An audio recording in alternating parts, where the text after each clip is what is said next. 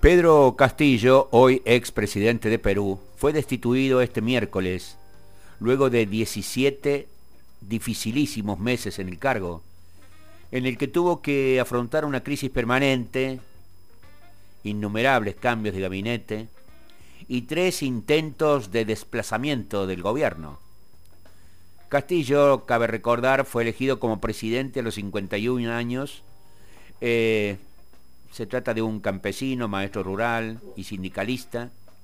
que como promesa de campaña dijo no más pobres en un país rico. En su momento fue definido como el primer presidente pobre del Perú. Le había ganado en segunda vuelta a la hija de Fujimori, a Keiko Fujimori, eh, en un ajustado margen. No tenía casi o, muy escasa representación en el Congreso de la Nación, Congreso que desde la reforma constitucional de Perú es el que el que decide mucho más que el presidente. En el marco de un país con estabilidad económica, donde el presidente del Banco Central hace años, años, años que está pero los presidentes de la República se van a los pocos meses de asumir. En Córdoba primero, internacionales, con Pepe Ortega.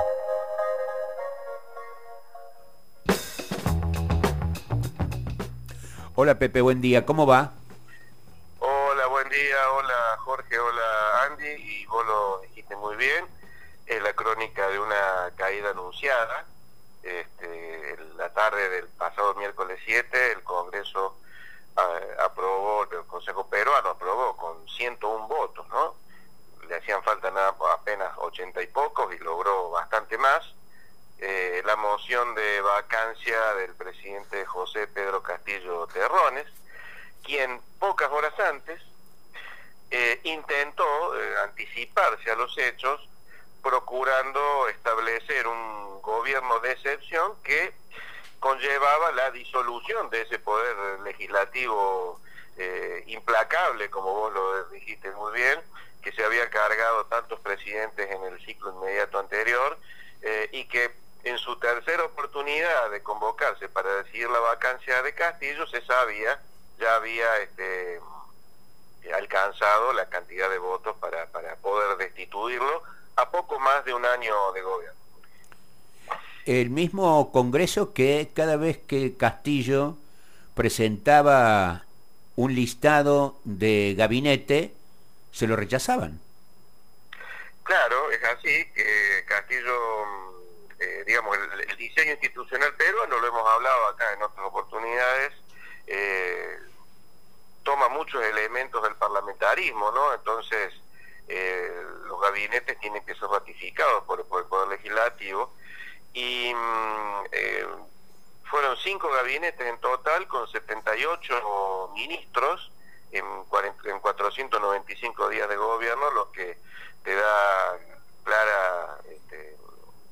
mirada de, lo que ha sido la, convulsión permanente a la que estuvo sometida el Perú político, no así el Perú económico, como vos les decía muy bien, en este último año y medio, Jorge. Eh,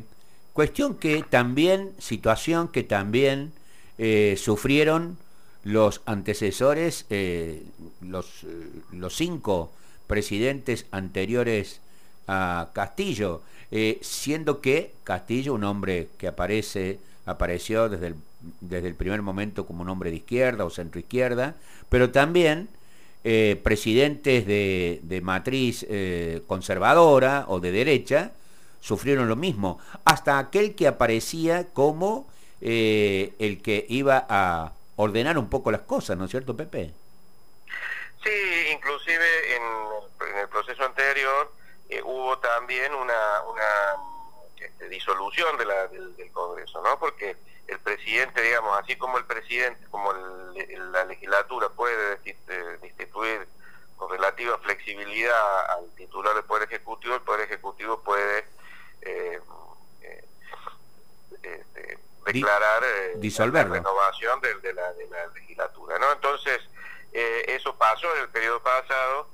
aunque pareciera que una vez que fueron puestos los nuevos este, miembros de los, escaños parlamentarios, siguió la misma historia. aquí en este contexto, hay una, una, serie de, cuestiones que, uno tendría que tener en claro. En la primera vuelta electoral eh, de 2021 eh, sabemos que 10 eh, partidos alcanzaron escaños parlamentarios. Castillo apenas había logrado el 18% de los votos en esa primera vuelta y Keiko Fujimori en la segunda alrededor del 15%. Em, y la, la, foto de la legislatura fue, la foto de la, de la primera vuelta se trasladó al, Poder Legislativo, mientras que hubo un balotas para el Poder Ejecutivo. Ese fraccionamiento eh, determinó la suerte de Castillo, ni siquiera él controlaba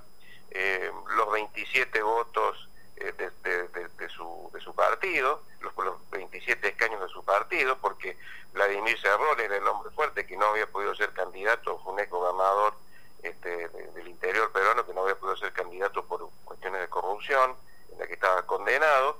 Eh, esa debilidad marcó toda su, su, su, este, su, derrotero en el ejercicio de la primera magistratura y mm,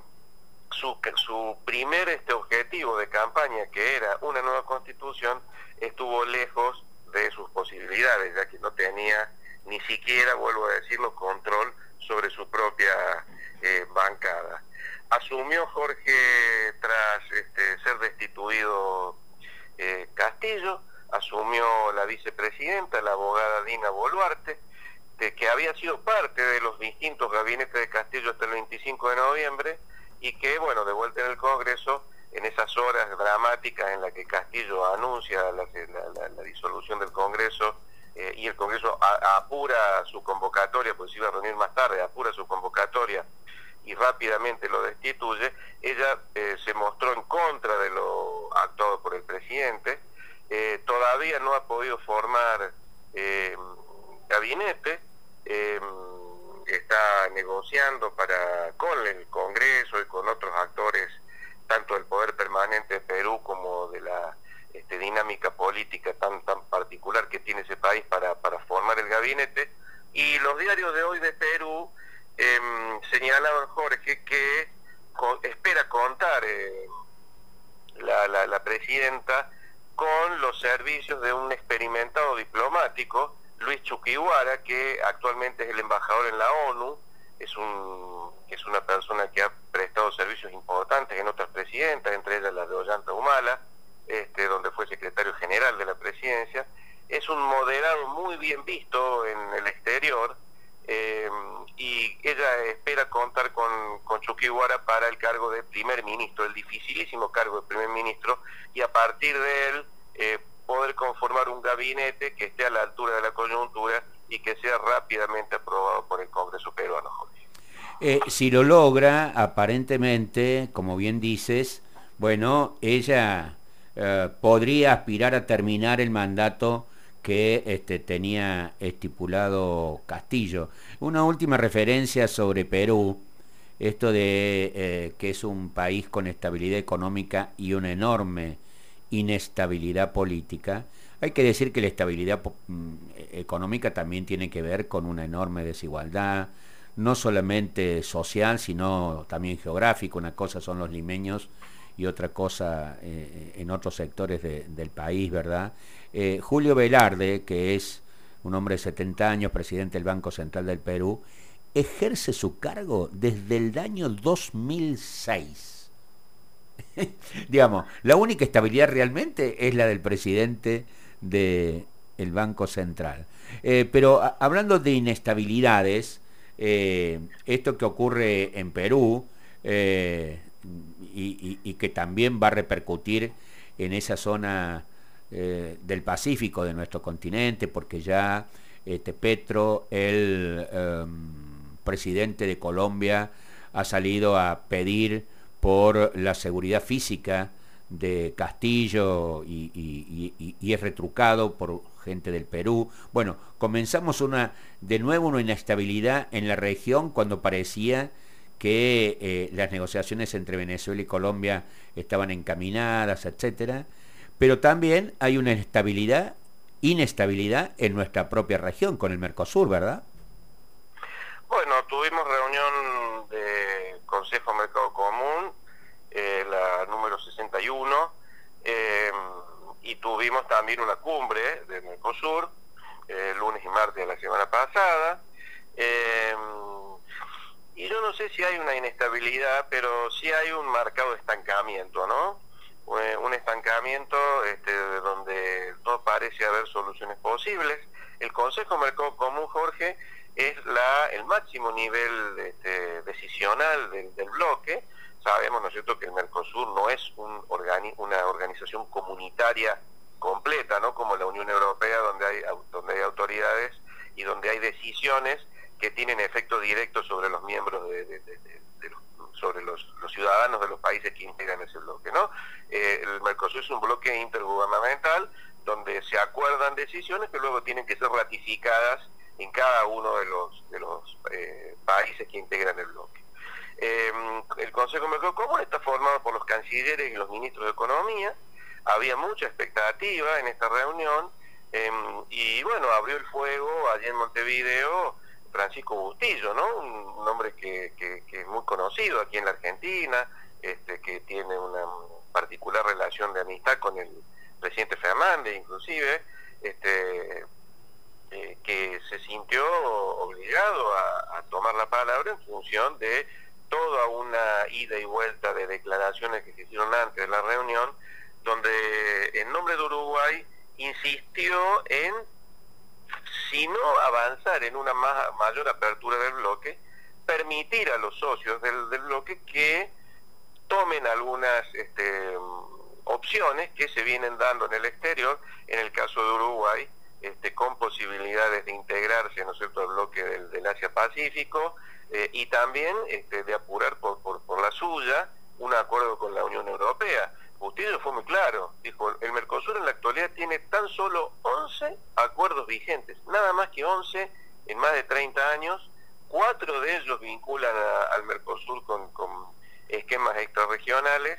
y este, señaló el fracaso ¿no? del acuerdo Mercosur-Unión Europea este, que lleva ya más de una década de negociación, anunciado en la presidencia Macri y finalmente nunca instrumentado. Ese es el planteo de Uruguay, una mayor apertura o una autorización del bloque a permitir a quienes estén en condiciones o a quienes necesiten de una mayor inserción en el mundo y estén dispuestos a abrirse un poco más, a hacerlo por la suya. Eh, y justo en vísperas de la asunción de Lula como nuevo presidente de, del Estado Federativo de Brasil, eh, ahora el primero de enero próximo, quien ayer hizo varios anuncios, pero lo más importante para nosotros, me parece, Pepe, es cuando señaló que ha designado a Mauro Vieira, eh, ex embajador brasilero en la Argentina, eh, como su futuro ministro de Relaciones Exteriores. Vieira es eh, un hombre de extrema confianza de Celso Amorín, el histórico eh, hombre de Relaciones Exteriores de Lula, fue ministro mm, de Relaciones Exteriores de Dilma Rousseff, un hombre muy conocedor de la Argentina y de, de esta parte del mundo y al mismo tiempo ayer anunció Lula que su próximo eh, ministro de Economía no será otro que Fernando Haddad, eh, quien fuera ex alcalde de Sao Paulo, todo el mundo lo señala como su heredero, eh, que es un hombre del PT y que tiene para también eh, América del Sur una mirada eh, muy especial. Quizás con esto se podría decir que Lula podría volver a, poner en marcha, a retomar un mejor Mercosur? Es, probable que las decisiones que, esté tomando Lula eh, tengan que ver con el Mercosur, pero también con una necesidad de eh, retomar eh, el diálogo con el Cono Sur, ¿no? un diálogo político que trasciende por allí a esta cuestión que tiene que ver con los esquemas de, integración. los años de gloria del Mercosur fueron los primeros, ¿no? Donde, donde en la primera década, los primeros 15 años, las posibilidades de este, expansión de mercados para los socios que, lo integraron dentro del, esquema regional fueron muy importantes. Cuando esa primera escala eh, dejó de dar los frutos que venía dando, eh, fue un contexto muy diferente de la región eh, y del mundo, ya en los años 2000, y aparecieron otras ideas, aquellas que tenían que ver con, con, la inclusión de Venezuela en el bloque, en Brasil eh, priorizó eh, los BRICS, bueno, fueron rumbos diferentes de, la política exterior que fueron tomando cada uno de los países en, aquel momento, em, y en, la última década, la década del 10 al 20, eh, prácticamente no hubo avances, de hecho también lo planteaba Bustillo, ¿no? El último acuerdo importante que había logrado el Mercosur era, el del, era de 2011, Em, fue una década perdida la, última para el Mercosur. Em, y es probable que, una persona con la experiencia de Lula, em, con el prestigio internacional de, Lula, este, necesite del Cono Sur en una agenda nueva, este, en un mundo que está completamente, digamos, que, tiene, que tiene otros rumbos si, si nos atenemos a lo que fue la década en la que él fue presidente. En este sentido, tanto la designación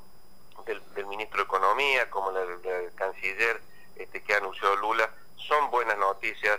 para la Argentina, para el Mercosur y para América en general eh, por eh, la tesitura que sin duda, la impronta que sin duda le podrán dar a ese gobierno del cual esperamos tanto, ¿no? El próximo gobierno de Lula. Eh, antes de despedirte, Pepe, una última.